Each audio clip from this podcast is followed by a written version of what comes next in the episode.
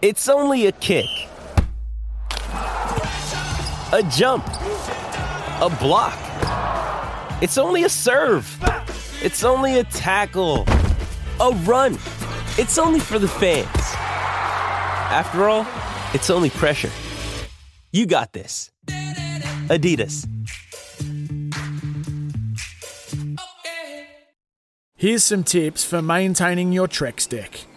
Um, occasionally wash it with some soapy water or a pressure cleaner. Trex composite decking is low maintenance and won't fade, splinter, or warp. Trex, the world's number one decking brand. All aboard for Dometic. Make your next adventure effortless with the Dometic Go collection. Just pack, stack, and go. Earlier in the week, I caught up with Dave Meehan from Mercury for All Aboard for Dometic. Go on your next adventure, Dometic.com. It's a cracking chat. We recap the Sydney Boat Show and some of the new tech that Mercury has. Take a listen. It's time for all aboard. Thanks to Dometic. Go on your next adventure, Dometic.com. Our special guest this morning is Dave Meehan from Mercury. Good morning, Dave. G'day, Paddy. How are you? Going really well. Now, we are post show now, the Sydney Boat Show. Tell us about you know the first proper industry get together in, in, some time. I think it's been three years. How was it received, and how did you go from a Mercury standpoint? Oh, geez, it was good to be back, Pat. Um, you know, it's been a couple of years, as you say. Uh, very strong presence by Mercury. I mean, there wasn't a a boat there without a Mercury, so it was really, really good. Um, we had a you know half a dozen dealers in there and many boat builders with Mercuries on the back. So weather was perfect, um, which was great. So couldn't ask for better weather. Um, yeah, so it was good. Uh, I think crowd numbers were down a little bit, um, which was a bit of a shame. The, the show was overall smaller than prior years because in our industry everyone's still struggling to get boats um, with supply chain challenges. So it was a little bit smaller than what it normally would be. But yeah, it's good to be back.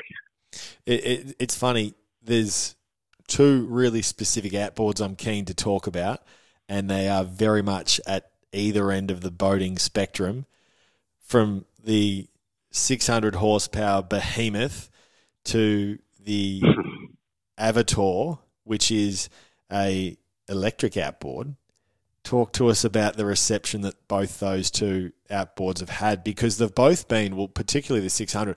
It was launched at a time when there just wasn't the ability, and I know your team was over in, I think it was Miami when it was first released, but there wasn't a, an ability to really show the masses in a physical sense at, at shows and that sort of thing because of what COVID has done.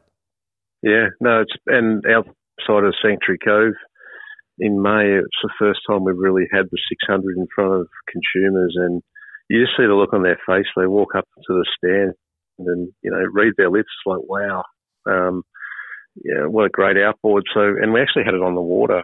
So we've got a 11 meter Gemini rib that we were doing demos on the hour every hour out of Sydney, and yeah, it was pretty cool. Um, lot of interest. And actually, um, as a result of the show, where that rib market, so the you know 10 to 12 meter rib market, there's a fair bit of interest there in putting big horsepower on those things.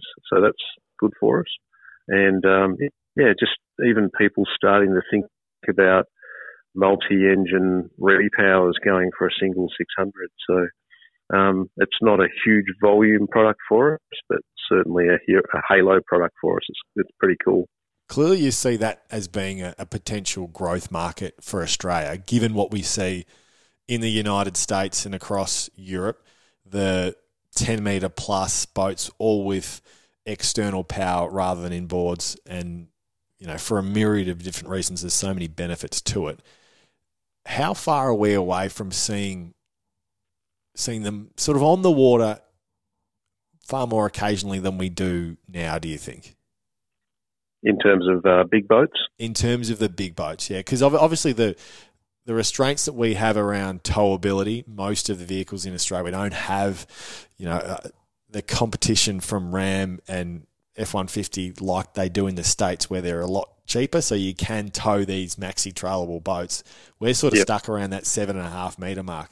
But do you see that being, you know, challenging the the Riviera 30 to 40 footers of the world and that becoming more of an outboard market? Yeah, like and and to to be honest, there probably should have been a couple more V12 boats at the show, but they were delayed in transport. Like I know Sea Ray's got um, some 40s and 42s due to hit in September, and Valhalla is another pretty cool looking boat. They've got those arriving, so they're definitely coming, um, and you know not to the extent that we'll see in the US, but certainly um, those big 40 to 42 foot boats. They're coming with outboards and they'll be here in the, the next couple of months. And when are we going to see the Avator sort of at most boat ramps? Because that's yeah, look, that was such a growth yeah, area. That, yeah, that, that's what really blew me away at Sydney because we didn't, we wanted to have a pre-production unit on display, couldn't get one in time, um, but we had like a video rolling and the amount of people that came up to me and said, "Oh, that's such a cool concept. I really want a Avator electric portable outboard." Um, that sort of blew me away the interest. So um, it's public knowledge. Um, Mercury has announced that we're going to launch five electric outboards in 2023.